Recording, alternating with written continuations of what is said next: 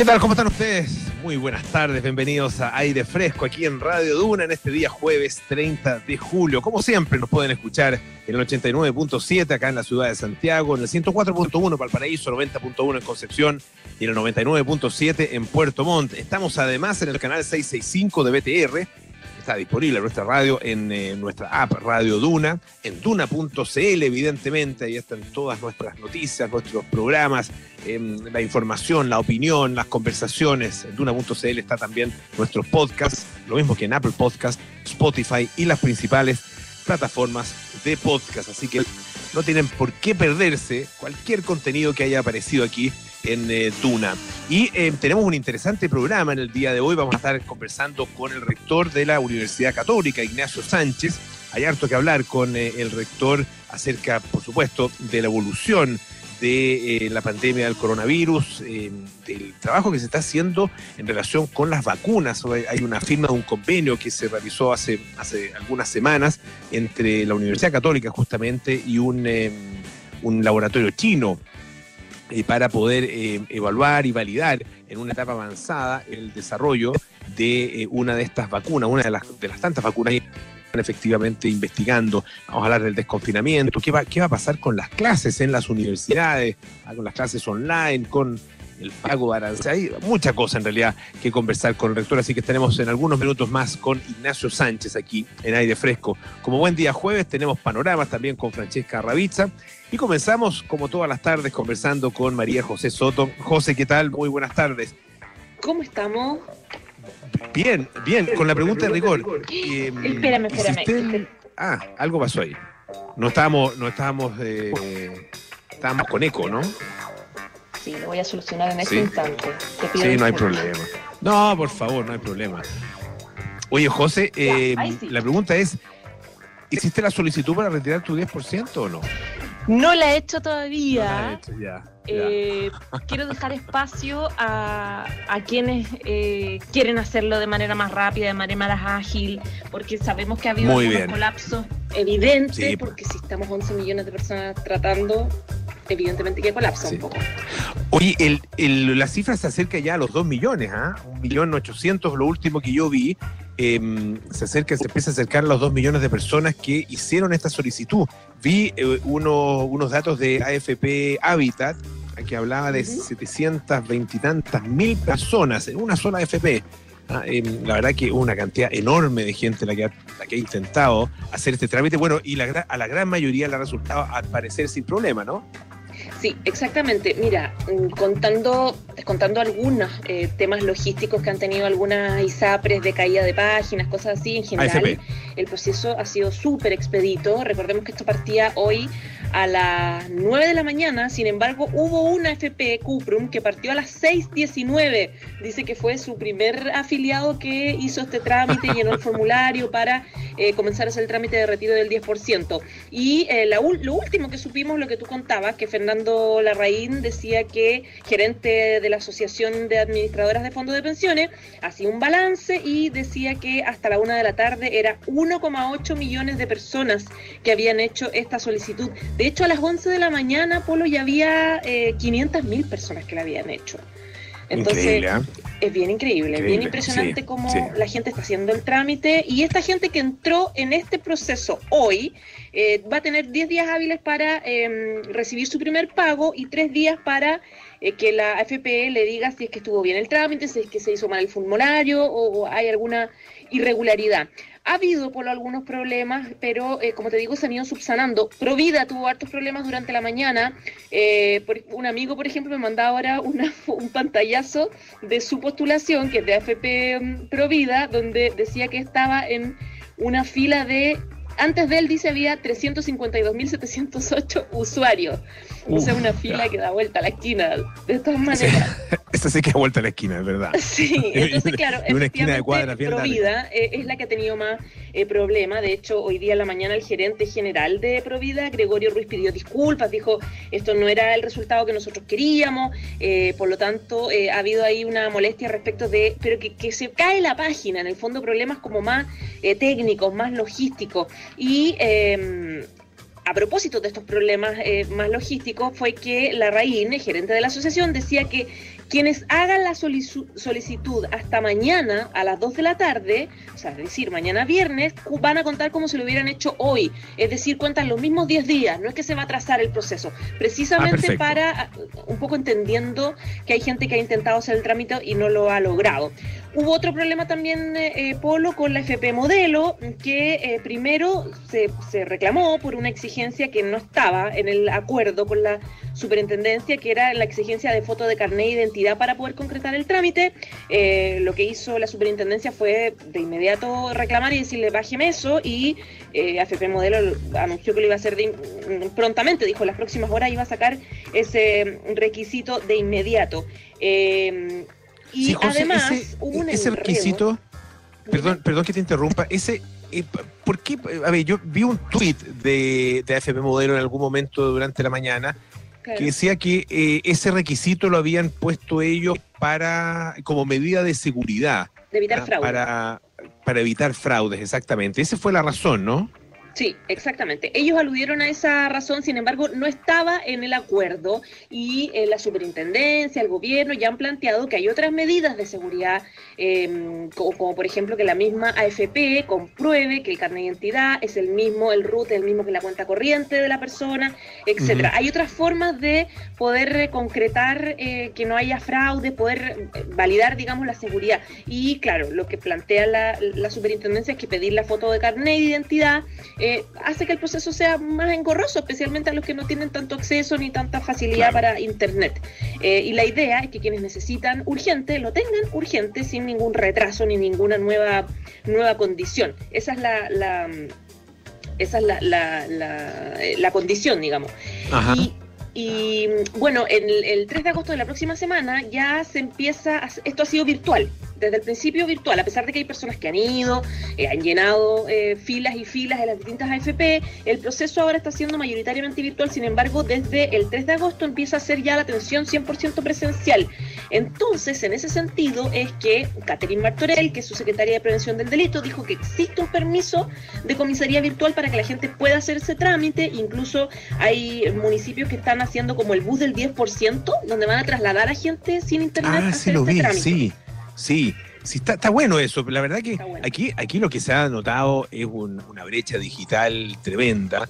Em, ya no solo de no solo socioeconómica digamos en términos de, las eh, limitaciones que eso impone para el acceso a internet al poder tener un smartphone por ejemplo o un computador y una conexión a internet ah, eh, no solo está eso sino que también un analfabetismo digital bastante bastante relevante muchas personas, y, no lo digo, la verdad que la palabra eh, puede sonar eh, tal vez un poco despectiva, la verdad que no, no, hay ninguna intención en ese sentido, eh, pero sí dificultades notorias en muchas personas para poder entender las instrucciones que, que contiene el formulario y para poder efectivamente hacer ciertas operaciones que son bien básicas para cualquier persona que esté relativamente habituada a utilizar un computador y a utilizar en alguna página web, en, llenar formularios, la verdad que es algo bastante corriente y bastante fácil de hacer. aún así, ha habido muchas dificultades. Y otro tema que en el que también eh, ha, existido cierta complicación para muchas personas es en eh, la definición del monto a retirar. Em, no, no, sé cuántas personas, ya los, ya los imagino algunas estadísticas, ¿no es cierto? De cuántas personas pidieron retirar el monto máximo y cuántas personas eh, están pidiendo retirar en montos inferiores. Eh, lo que uno se pregunta es si esos que piden montos inferiores efectivamente querían hacer eso o hubo una confusión en eh, la operación del formulario. Ah, ya, lo, ya lo sabemos, el gran problema es que hasta ahora esto, esto es una, una sola oportunidad, digamos. Si te equivocaste, pediste menos de lo que en realidad querías, hasta el momento eh, sonaste nomás. ¿ah? No sé si, si, en algún minuto se irá a hacer alguna, alguna especie de, segunda oportunidad, segunda vuelta, repechaje, ¿ah? eh, eh, no sé, retiro de los picados, alguna cosa así, como para poder, para poder, para aquellas personas que efectivamente tuvieron un problema o se equivocaron, a que puedan sacar el, el porcentaje que les corresponde, si eso es efectivamente lo que quieren. Mira, ¿sabes qué? Yo creo que hay cierta flexibilidad por parte previamente de las AFP a poder ayudar en ese sentido, porque sí em, ha quedado súper claro que hay muchas personas que con suerte se han, entrado a Internet en algún minuto, entonces no están familiarizados con hacer trámites por Internet ni pagar cuentas. Por, hay gente que toda la vida ha pagado sus cuentas eh, yendo al lugar específico a pagar cada cuenta una vez al mes. Entonces no están familiarizados, por lo tanto es algo que eh, una cosa es tenerlo como información y otra cosa es vivirlo en este proceso tan inédito, tan histórico. Por ejemplo, la, Municipalidad de Maipú eh, abrió un colegio de asesoría de AFP para este proceso, precisamente para ayudar a la gente en esto. Entonces, da la sensación de que como estamos todos probando, todos un poco a ciega, eh, la Asociación de Administración de Fondos de Pensiones está abordando esta situación y eventuales errores. Yo creo que depende mucho de cuántos formularios erróneos salgan, por ejemplo. Si hay mucho, evidentemente que hay que sentarse a pensarlo. Claro. Claro, eh, la verdad que ese, va a ser un, es un muy buen punto. Eh, como tú decías, eh, claro, y, las puertas de, de, muchas AFP estaban abiertas, llegó muchísima gente, eran, cientos y cientos de personas, pero paradojalmente el trámite se seguía haciendo online porque eran los funcionarios de las AFP los que a través de tablets, de teléfonos celulares o de los computadores hacían o le ayudaban a la gente a hacer justamente a llenar el formulario como si lo estuvieran haciendo ellos a través de su casa. Eh, o, a, través del computador o, del propio smartphone. Eh, a partir del lunes entonces esto va a ser también trámite presencial y se puede eh, sacar o se puede pedir, hacer esta solicitud, digamos, pedir el, retiro de la, de la plata de aquí a un año. ¿ah? O sea, no hay, a menos que las personas efectivamente tengan una, una, urgencia, una necesidad inmediata de sacar la plata, no hay para qué apurarse. De hecho, hay que mirar con atención también lo que pase con los fondos, porque efectivamente pueden tener eh, algún efecto eh, negativo o tal vez positivo en lo inmediato, en el mediano plazo, a todo este proceso, en el valor que tengan eh, nuestros fondos de las AFP, así que también hay que estar atento a eso. Sí, bueno, tú me contabas hace un ratito que a las 9 de la noche la Asociación de Administradores de Fondos de Pensiones va a hacer un balance también de todo el día ya de la jornada completa de retiro. Exactamente, ahí ya, van a tener eh, datos mucho más eh, consolidados, más globales eh, acerca del proceso en todas las AFP, así que ahí, ahí podremos ver entonces cómo ha funcionado este primer día. Em, llegaremos probablemente a unos a más de dos millones de personas que van a haber solicitado el retiro em, y en general, tal como tú lo decías, ha sido un proceso bastante exitoso con algunos problemas puntuales eh, claro, las personas que se ven frustradas en su intento, obviamente que no deben encontrar para nada que el, que el, proceso fue exitoso, pero es tal como se ha dicho y lo hemos, lo hemos conversado acá también en el programa, José, esta es la mayor operación financiera que se haya hecho en nuestro país en la historia. Entonces, obviamente que era, era muy posible que se produjeran algunos problemas. Hola. Ya pues, José, Sí, cuéntame. te quiero preguntar yo también, pues, si ya hiciste el trámite, ya, llenaste el formulario. No, no, no, mira, y no he decidido todavía si voy a ah, si voy a hacer la, el, retiro, sí. Bueno, tienes tengo un, ahí un tengo un año, sí. Sí, tengo un, no sé, no sé. El, el, a mí, a mí todo el proceso me dejó, me dejó un, un cierto mm, sabor amargo en el tema mm, del, del impuesto. Ah, eh, el, beneficio tributario me, parece mm, todavía objetable, digamos. Ah, entonces, por eso lo estoy, le estoy dando. Éticamente analizable, dices tú, sí. Exacto. Exacto. Ah, porque, porque, claro, porque eh, muchas personas que seguimos con nuestro mismo trabajo, claro, puede haber una reducción de ingresos, etcétera, puede haber obviamente todo tipo de casos, ¿no? Pero, pero si uno no necesita esa plata para vivir en este minuto, em, eh, y, además, si es que el, hacer el retiro va a significar un, eh, un beneficio tributario, em, no sé, yo por lo menos lo estoy, lo estoy pensando, le estoy dando vuelta. Así que pues, ahí te cuento. Eso, ya. un beso. que esté muy bien, José. Muchas gracias. Un beso grande. Oye, eh, un, par de cosas em, también que quería eh, comentarle. Eh, uno, uno que, un, tema que lo encontré fascinante em, y, me recuerda mucho a, em, a, la teoría del pintor David Hockney. Ah, que es un pintor británico, em, uno de los, de los pintores eh, británicos más, más destacados eh, de, la, de, la, historia, particularmente del siglo XX, uno de sus cuadros eh, clásicos es uno que se llama The, Big Splash, que es como el, gran chapuzón, que aparece ahí una, una piscina y alguien que se acaba de tirar un piquero en la, en la piscina. Ah, tiene, bueno, muchos dibujos y muchas, muchas obras artísticas muy famosas.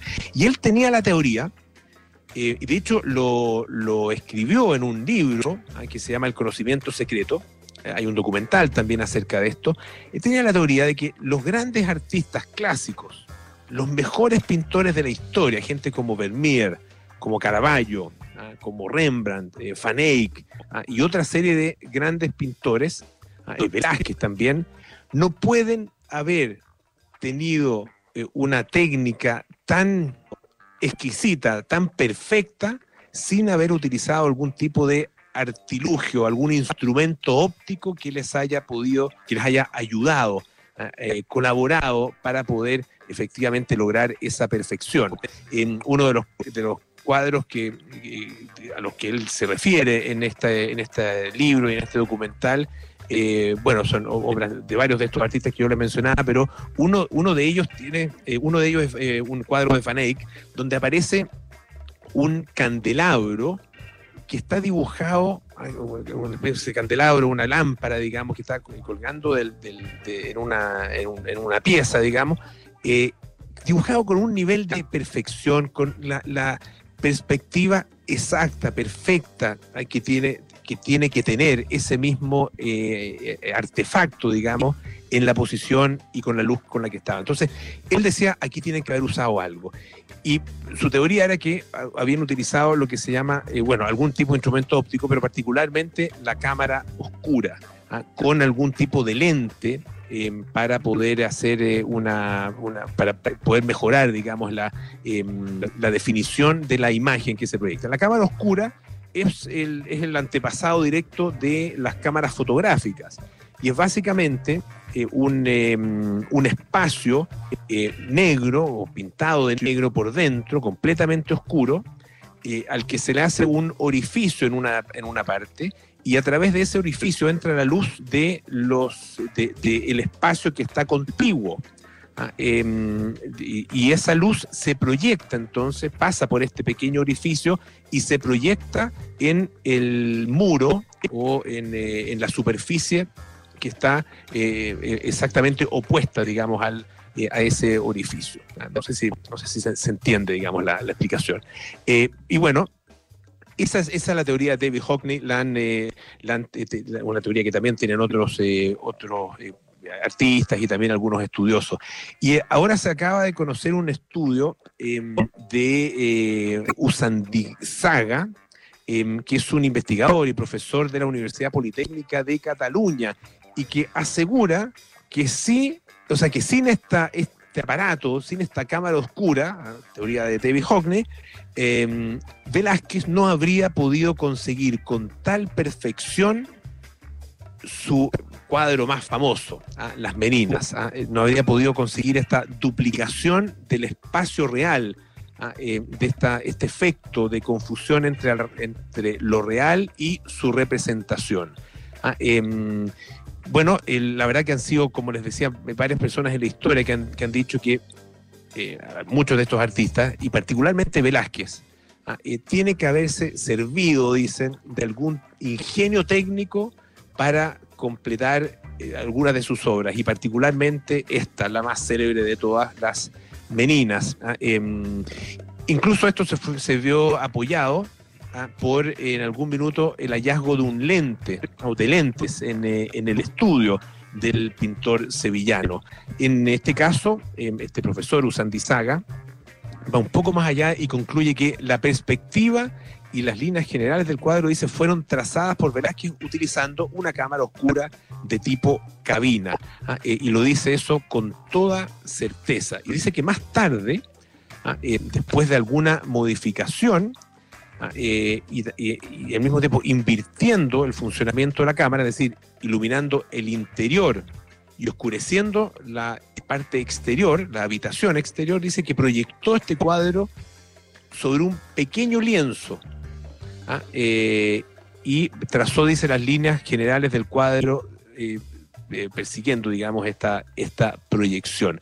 Y bueno, existe efectivamente una especie de meninas unas meninas chiquititas, una menina pequeña, que son conocidas como las meninas de Kingston Lacey, ¿ah? que están en Dorset y que primero se creyó que era una, una copia a escala reducida, pero ahora eh, aparece entonces como una especie de eh, negativo pictórico del cuadro definitivo. Y dice Usandizaga que en lugar de destruir la prueba de su tal vez poco noble pero eficaz práctica, Velázquez quiso sacarle rendimiento al cuadro pequeño. Estaba seguro de que nadie entendería nunca qué era exactamente aquel cuadrito. Dice que encargó a su yerno la copia de las figuras del cuadro grande al pequeño. Una demostración, de acuerdo con este investigador, con este, este profesor, de que em, eh, Velázquez, Diego de Velázquez, el gran pintor sevillano, habría entonces utilizado este, em, esta cámara oscura para poder entonces lograr una, la perfección ah, y la maravilla que obtiene efectivamente en este cuadro de Las Meninas. Vamos a ver, bueno, nunca se va a saber con absoluta precisión, pero Em, es muy probable que algo así hayan utilizado. Hay un documental, de hecho, que, eh, no es una cámara oscura precisamente, sino que otra técnica que utiliza eh, eh, una persona que es una especie de inventor, que no es, no es pintor y que reproduce a la perfección, a la perfección, un cuadro de Vermeer, ¿ah? un documental también bien interesante que está ahí disponible en, los servicios de streaming. Oye, vamos a escuchar un poquito de, de música. Este es eh, Sweat con Beautiful Ones.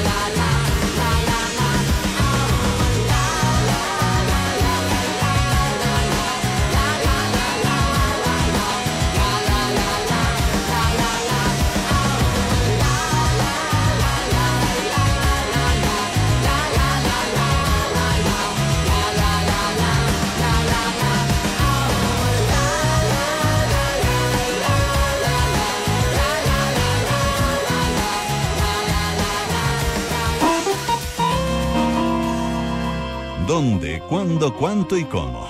Es hora de panoramas en aire fresco con Francesca Ravizza.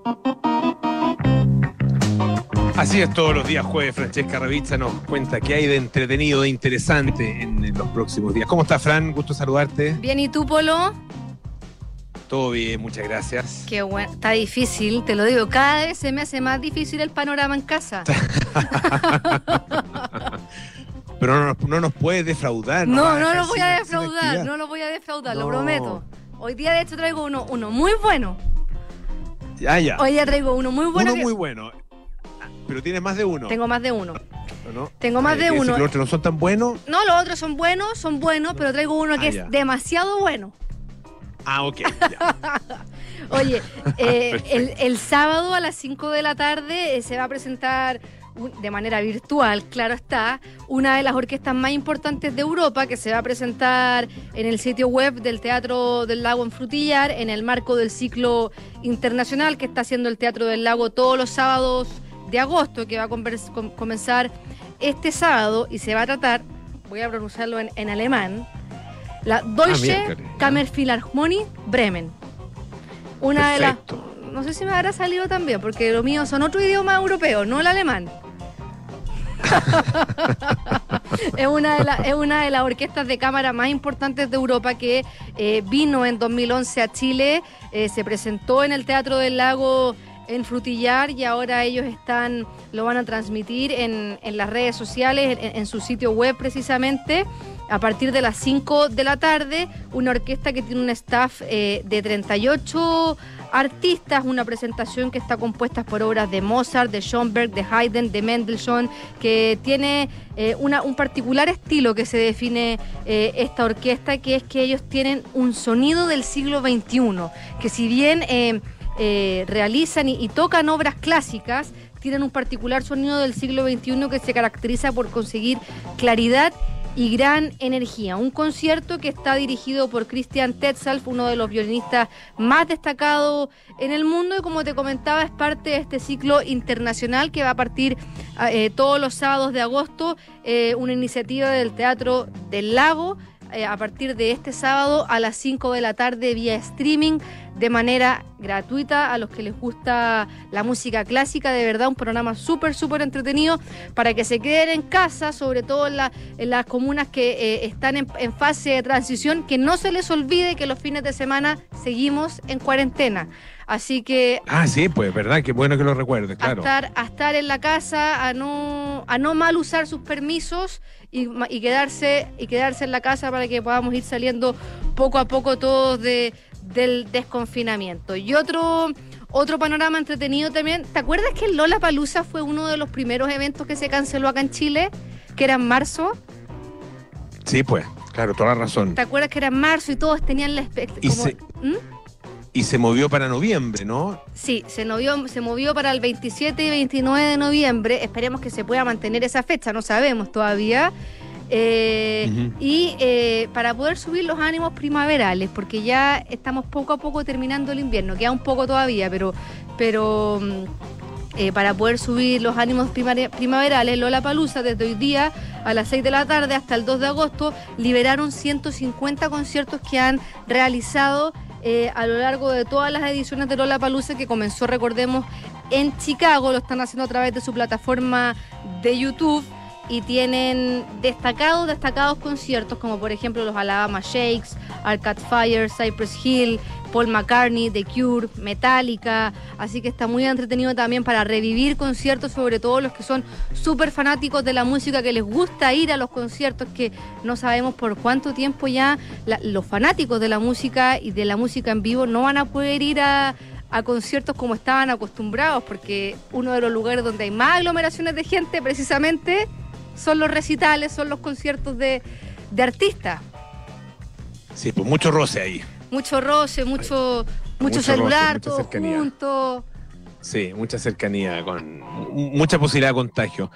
Sí. Así que. Oye, el, el em, eh, bueno, obviamente están, se están liberando. Hemos hablado también de otros, de otras, tú nos habías contado, me parece que eran conciertos de Elton John, que también los habían liberado. y algunos, claro, algunos casos de, conciertos clásicos. Hoy día vi que estaban, em, iban a liberar uno de los Rolling Stones. Te voy a buscar el dato a, ver si lo puedo aportar mientras, mientras tú nos cuentas eh, otros panoramas. El otro que les quería contar es que eh, no sé si tú eres, a ti te gusta Yerko Puchento. Eh, así como gustarme, eh, lo encuentro, sí. es gracioso. a mí, yo, a mí gustarme, no, se encuentro gracioso. Encuentro que ha tenido muy buenos momentos. Muy buenos, momentos. Políticamente incorrecto. sí. Sí, pero, pero, pero necesario. ¿ah? Yo creo que siempre ha sido, siempre ha sido un, Lo que pasa es que, claro, hay ciertas cosas que a estas alturas eh, cuesta, eh, cuesta eh, aceptar, ¿no es cierto?, de su humor. ¿Ah? Em, sobre todo de los, primeros años, ¿no es cierto? Pero cuando, cuando él fue derivando en esta, en esta vertiente más de crítica social y más política, me parece que fue un aporte y fue, fue súper interesante.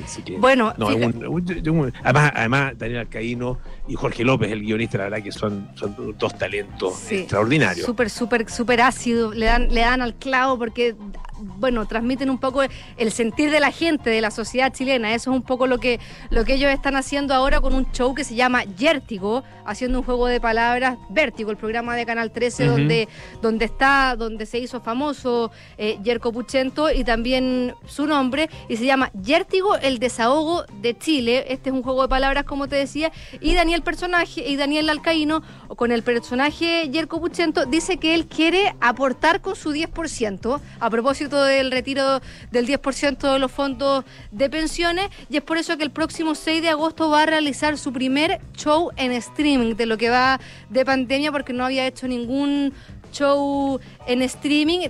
Se hizo una, una página web que se llama yercopuchento.cl. El próximo 6 de agosto a las 8 de la noche va a ser este, esta presentación que cuesta solamente 4 mil pesos, pero hay que inscribirse porque tiene cupos limitados y yo creo que ya van a acabarse rápido las entradas, por eso también se los digo con harto tiempo de, de anticipación y dice que no va a dejar títere con cabeza, que va a hablar de las AFP, va a hablar del polémico caso de de José Miguel Viñuela, va a hablar de Iván Moreira en las pasadas votaciones de respecto al 10%, va a hablar de Pamela Giles, que también la vimos corriendo como Naruto, va a hablar de, del COVID-19, va a hablar de la cuarentena, va a hablar del presidente Sebastián Piñera y muchas otras cosas también que han pasado en este último día, sobre todo que estamos todos confinados, que las redes sociales nos han dejado han pasado muchas cosas en la pantalla y que sobre todo eh, a, lo mejor antes pasaban más desapercibidas y ahora no pasan tan desapercibidas.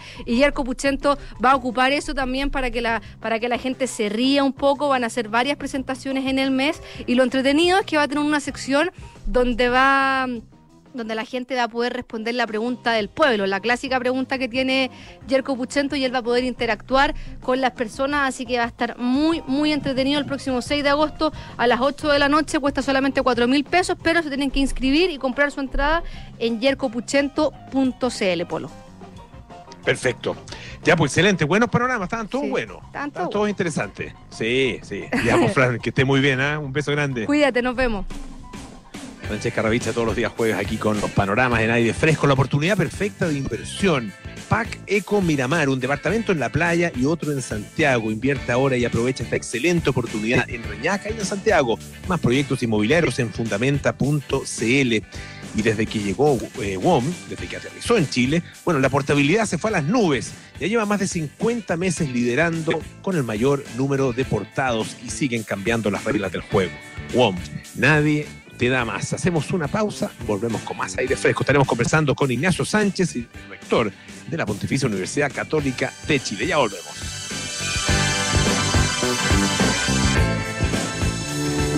En Aerolife llevamos más de 20 años eliminando hasta en un 99,9% de virus, hongos y bacterias de espacios públicos, oficinas y autos, bajando así la tasa de contagios en las personas. Hoy, prevenir es más importante que nunca. Quédate en tu casa si es posible, evita el contacto con personas y lava bien tus manos. En AirLife seguiremos trabajando por eliminar los distintos tipos de virus, hongos y bacterias. Infórmate mejor en airlife.com. ¿Estás esperando la mejor oportunidad para invertir? En Inmobiliaria Fundamenta la podrás encontrar ahora mismo. Invierte en nuestro atractivo pack Eco Costas y por la compra de un departamento en Concón y otro en Santiago, obtén descuentos exclusivos y beneficios para el pago del pie. Y lo mejor de todo, una gran plusvalía. Invierte ahora y aprovecha esta oportunidad única. Conoce más de nuestros proyectos en fundamenta.cl. Tu felicidad, nuestro compromiso. ¿Reorganización judicial? No es tarde para salvar su empresa. En LOT Abogados llevamos más de 20 años asesorando a compañías que se encuentran en complejos escenarios de insolvencia. Chile se ha visto fuertemente impactado con el estallido social y la crisis mundial por el coronavirus. Esto está afectando a miles de empresas, las cuales se encontrarán en el corto plazo en una compleja situación financiera. Un acuerdo de reorganización judicial tiene por objeto evitar la liquidación de su empresa mediante asesoría legal, económica y financiera. En LOT Abogados le damos la asesoría que permitirá asegurar la continuidad operacional de su compañía y proteger su patrimonio. Consultas online. Visite www.lot.cl o escríbanos a reorganización.lot.cl. Porque en estos momentos lo mejor es quedarte en casa, tienes una sucursal Scotiabank que está siempre contigo. Descarga la app Scotiabank Go o ingresa a scotiabank.cl y prefiere los canales digitales de Scotiabank donde podrás realizar transferencias, pago de servicios y productos financieros. Más información en scotiabank.cl. Descarga la app en App Store o Google Play. Estás en aire fresco con Polo Ramírez. Ya estamos de vuelta aquí en aire fresco, esto es Radio Duna. Hoy bajar la tasa de contagios en las personas es lo más importante. En Airlife siguen trabajando por eliminar los distintos tipos de virus, hongos y bacterias de espacios públicos, oficinas y autos. Infórmate mejor en airlife.com. Y desde que WOM llegó en el año 2015, el valor del giga bajó en un 98% y mejoraron los planes de telefonía móvil para todos. Hoy en WOM siguen cambiando las reglas del juego para entregarles mucho más a sus clientes. WOM, nadie te da más.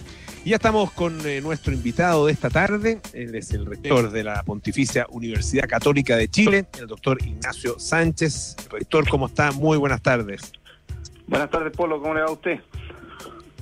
Muy bien, Mike, muchas gracias. Aquí encantado de tenerlo en el programa. y quería, bueno, hay harto tema que, que, le queremos plantear, pero quería partir por una, una pregunta, o más bien un planteamiento de contexto. Eh, con respecto a la pandemia y al efecto, eh, o más bien a las cifras que muestra Chile. Eh, porque, claro, uno mira, todos los días hay, una, una, especie de columnita, ¿no es cierto?, que sale, por ejemplo, en el diario El Mercurio, donde aparecen los países con más contagios en el mundo. Y estamos consistentemente en el top 10. Y si uno mira eh, los países con mayor eh, número em, de, fallecimientos por millón de habitantes, estamos en los top 15. Eh, y uno dice, bueno, ¿estamos manejando bien esta pandemia o la estamos manejando mal? ¿Cuál, cuál es su, su, su apreciación ah, en, en, esta, en esta mirada global ah, de nuestro, del espacio que Chile ocupa de alguna forma en esta pandemia?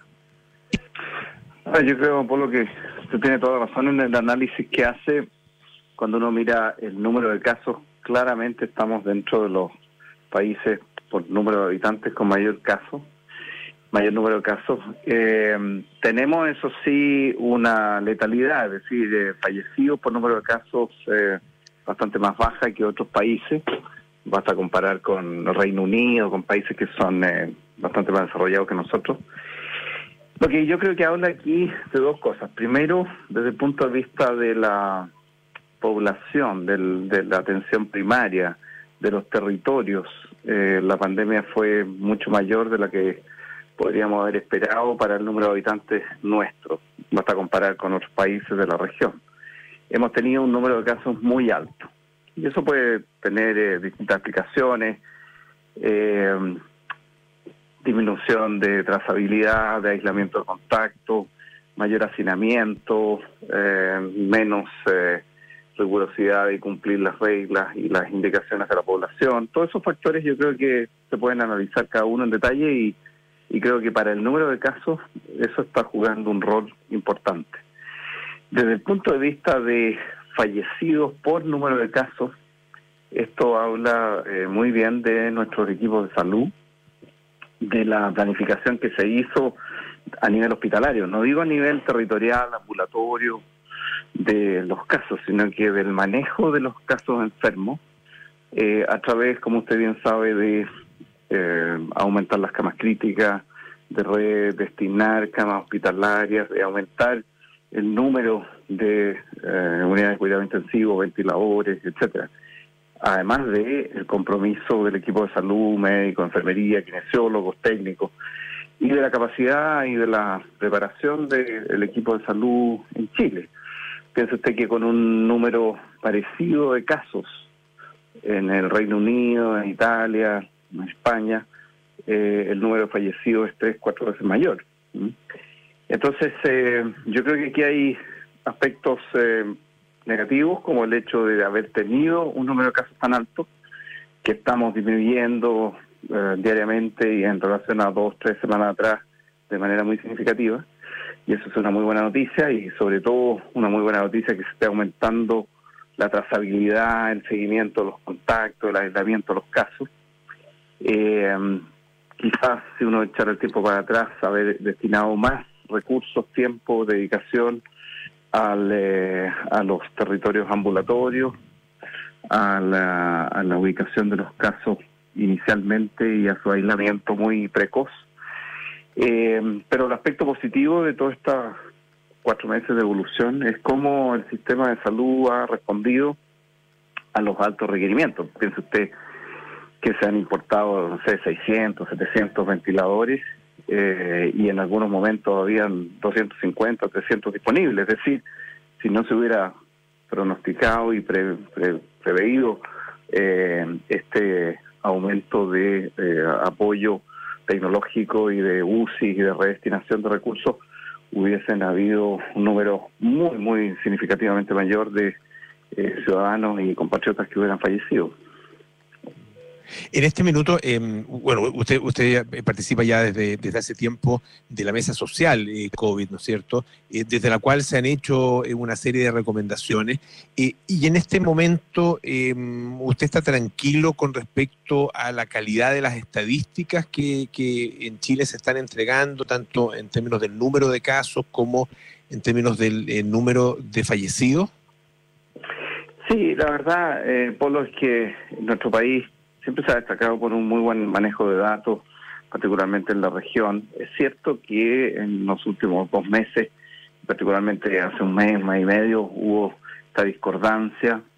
Eh, yo creo que la discordancia se zanjó muy bien en el sentido de poner a conversar eh, los especialistas del ministerio, los especialistas del registro civil, las universidades hemos aportado también en el manejo de datos desde eh, la Universidad Católica de Chile, Concepción, Ministerio de Ciencia, un grupo de em, expertos em, en todas estas temáticas de manejo de datos que han colaborado con este análisis y hoy día podemos decir que tenemos un número centralizado a través del DAIS que está teniendo apoyo eh, de expertos em, en datos universitarios y yo creo que tenemos bastante confiabilidad en los datos. Es cierto y usted lo ve en los, periódicos todos los días, que aparece este, este número de eh, fallecidos probablemente por el COVID. Eso existe en todas partes del mundo. Eh, muchas veces eh, una persona que fallece no tenemos todos los elementos del diagnóstico, sino que hay una alta sospecha, hay una sospecha avanzada, y entonces no se le puede adjudicar, tampoco se puede descartar, y por lo tanto queda como como con alta sospecha. Yo cada vez que veo noticias de otros países, en Bélgica, en España, en el Reino Unido, en el mismo eh, Estados Unidos, para qué decir Brasil o otras partes de Latinoamérica, en donde hay cada cierto tiempo actualizaciones de fallecidos eh, y se, se suman algunos que estaban pendientes y que se, se incorporan. Recientemente Perú hizo una actualización muy alta. Pero yo pienso que en Chile el manejo de los datos, Polo, nos puede dejar bastante tranquilo. Hay mucha gente muy seria detrás de ellos y creo que estamos eh, entregando y, observando datos muy fidedignos. Y tenemos eh, datos también y, la información suficientemente actualizada y precisa como para tomar las medidas que se están tomando, el, desconfinamiento, el plan paso a paso, ah, el, paso que tuvieron algunas comunas, nueve comunas de la, de, la región metropolitana y también de la región de Valparaíso, en eh, pasar a esta fase de, transición. Eh, estamos, estamos en ese sentido dando estos pasos con, con certeza, con la seguridad suficiente, porque eh, hay algunos, algunos especialistas, particularmente a través de columnas en distintos medios y sobre, todo en las redes sociales, que, que, dicen no tenemos la información con la precisión y con la, la certidumbre, digamos, necesaria como para poder tomar efectivamente estas decisiones.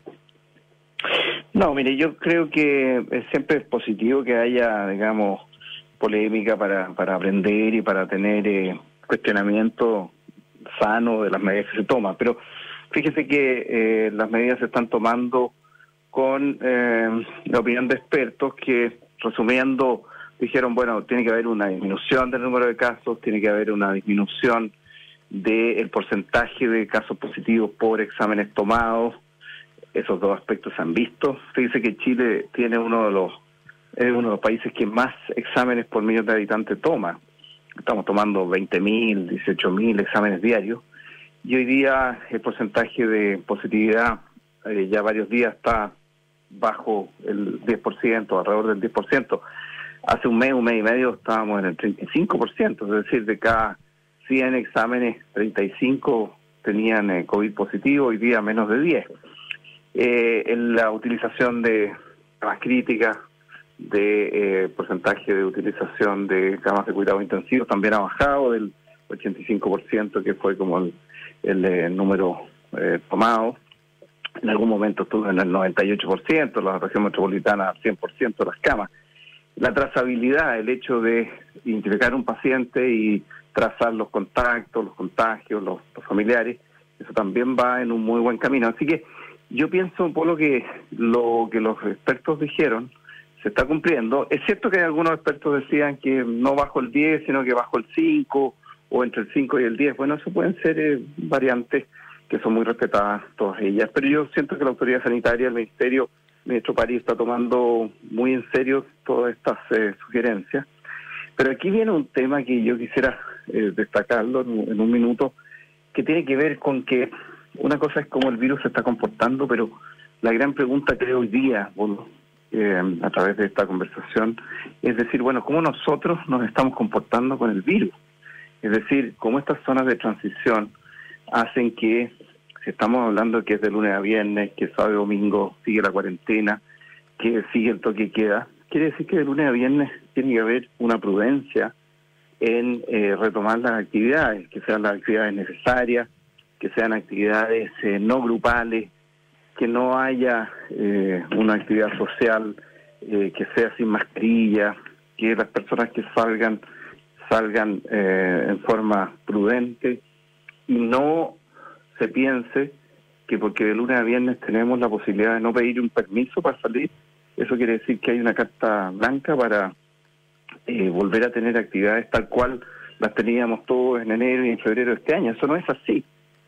Entonces, eh, sigamos, por ejemplo, las indicaciones que han eh, hecho en Aysén, en los ríos, que producto de que tuvieron una disminución de casos, se abrió hace dos semanas, eh, se ha ido tomando paulatinamente las actividades.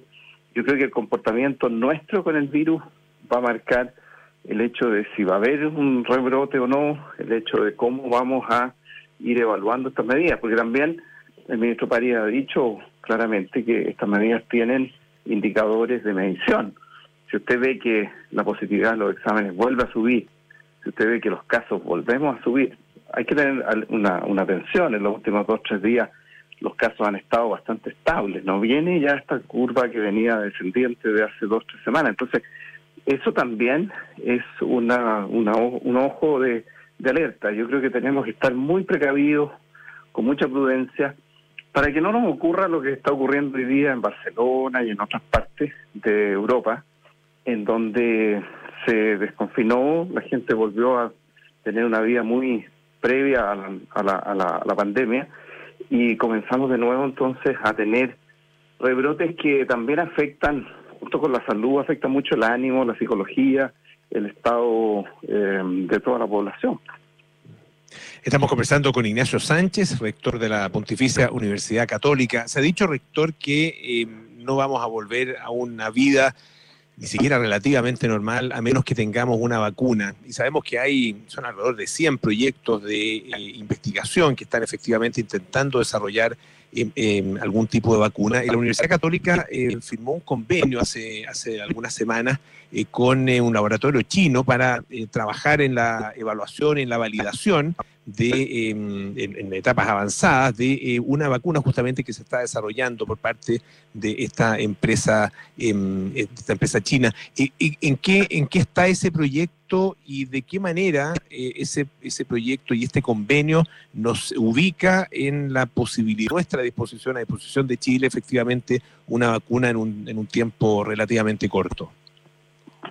Mire, Polo, eh, el tema de las vacunas es bien importante eh, conversarlo eh, varias veces porque eh, entiendo yo que la población necesita tener eh, una información bien completa. En primer lugar, una vacuna requiere años de trabajo. En general, las vacunas se demoran 3, 4 años, incluso más, en salir al mercado. Hemos tenido casos de vacunas de 6, 8 años de estudio. En este caso del COVID-19, obviamente que todo el mundo se ha puesto, el mundo científico se ha puesto a trabajar de manera muy, muy dedicada y hay algunas eh, vacunas posibles de tener en el mercado hacia fin de año, incluso a principio del próximo año, después de un año, un año y medio, cosa que es bastante, eh, bastante breve para el desarrollo de una vacuna. Eh, todos los días aparecen propuestas de nuevas vacunas. Hoy día apareció una vacuna rusa. Pero cuando uno empieza a leer, por ejemplo, la vacuna rusa que se esperaba o se decía que podía partir ahora en octubre, ni, siquiera ha tenido fase clínica, la fase 3, la fase clínica que requiere varios meses de evaluación. Entonces, nosotros en Chile, en nuestra universidad, estamos desarrollando un protocolo de vacuna que esperamos que aquí a uno o dos años pueda estar eh, desarrollado. Pero como estamos desarrollando esa vacuna, eh, empresa extranjera, en este caso Sinovac Biotech de China, eh, contacta a nuestros investigadores y eh, propone hacer una etapa de fase clínica 3 acá en Chile, tal cual la que se está haciendo en China, en Brasil, en otros países. Esa, ese convenio, como usted dice, lo firmamos hace ya más de un mes y hemos puesto todos los antecedentes en el eh, gobierno, en el, Ministerio de Salud, Ministerio de Ciencia, en la DIPRES hemos pasado todas las etapas. De evaluación científica, evaluación eh, médica, de seguridad. Eh, también pasamos la etapa presupuestaria y en este momento estamos solamente esperando el ok final de la presidencia para poder iniciar el protocolo. Hemos tenido eh, por la prensa, hemos sabido tanto el ministro de Salud, el ministro de Ciencias, que han dicho que nuestro protocolo partiría durante el mes de agosto. No tenemos una fecha específica, pero lo que le puedo decir es que desde el punto de vista nuestro, estamos preparados para comenzar eh, un protocolo que implica varios meses de trabajo que esperamos tener respuesta de este fase clínica 3, como se llama, de 3.000 voluntarios de aquí a final de año, y que junto con los resultados de Brasil, de China, de Chile, eh, esta empresa pueda tener eh, los resultados positivos para tener durante el próximo año, en algún momento, esperamos durante el primer semestre, eh, disponibilidad de vacuna. Eh, una de, los, de las ventajas de este proyecto y de este convenio es que junto con probar la vacuna aquí, eh, tenemos eh, la posibilidad de dos cosas. Primero, tener un descuento en el precio muy significativo, en el caso de que la vacuna tenga éxito y se destine al mercado. Y segundo, Polo, una cosa que es muy importante, tener la disponibilidad de más de 10 millones de dosis, porque dos cosas. Primero, eh, coronavirus, suponemos con bastante certeza que vamos a tener que vacunar a la gran mayoría de la población. Segundo, esta vacunación probablemente hay que repetirla, no sabemos si anualmente o con qué frecuencia, tal cual se vacuna reiteradamente contra la influenza, porque la inmunidad, al parecer, tiene una cierta duración y requiere eh, dosis eh, repetidas en el transcurso de los próximos años. Bueno, esperamos que esperamos que tenga éxito, esperamos que sea efectivamente dentro de los próximos meses. Desgraciadamente se nos acabó el tiempo, eh, rector. Una última cosa, ¿se vuelve a clase este año, cree usted, en la Universidad Católica y en otras universidades? Mire, nosotros estamos haciendo todo lo posible. Nosotros partimos por lo, el segundo semestre, vamos a partir el 10 de agosto, lo vamos a hacer agosto y septiembre, todo virtual, todo a distancia. Pero esperamos en octubre poder eh, tener estudiantes eh, realizando actividades prácticas. Esperamos en octubre también poder eh, tener algunas actividades especiales para los estudiantes de primer año. Esperamos retomar las actividades de investigación en los laboratorios, en grupos pequeños, con todas las medidas de seguridad que se requiere. Hay que tener la esperanza de que octubre, noviembre, diciembre puedan ser meses en donde podamos retomar actividad en los campus actividad que es muy importante para la vida universitaria, como digo, para desarrollar la actividad práctica, también para tener un encuentro personal eh, eh, con nuestros estudiantes, una, un diálogo entre profesores y estudiantes, que es lo que refleja la vida universitaria y la calidad eh, de lo que la vida universitaria le entrega a todos sus integrantes, a todos los integrantes de la comunidad universitaria. Estamos preocupados siempre de poder retomar esas actividades, pero por supuesto con toda la seguridad que esto implica. Rector Ignacio Sánchez, muchísimas gracias por estar esta tarde aquí en Aire Fresco. ¿eh? Que tenga muy buenas tardes. Hasta luego. Muy buenas tardes. Gracias, Polo. Hasta luego. Ignacio, Sánchez, rector de la Universidad Católica. Ya nos vamos. Bien, amores notables. Luego nada personal. Terapia chilensis y sintonía crónica, discografías. Nosotros nos juntamos mañana a las 6 de la tarde para más Aire Fresco. Sigan en compañía de Radio Duna. Chao.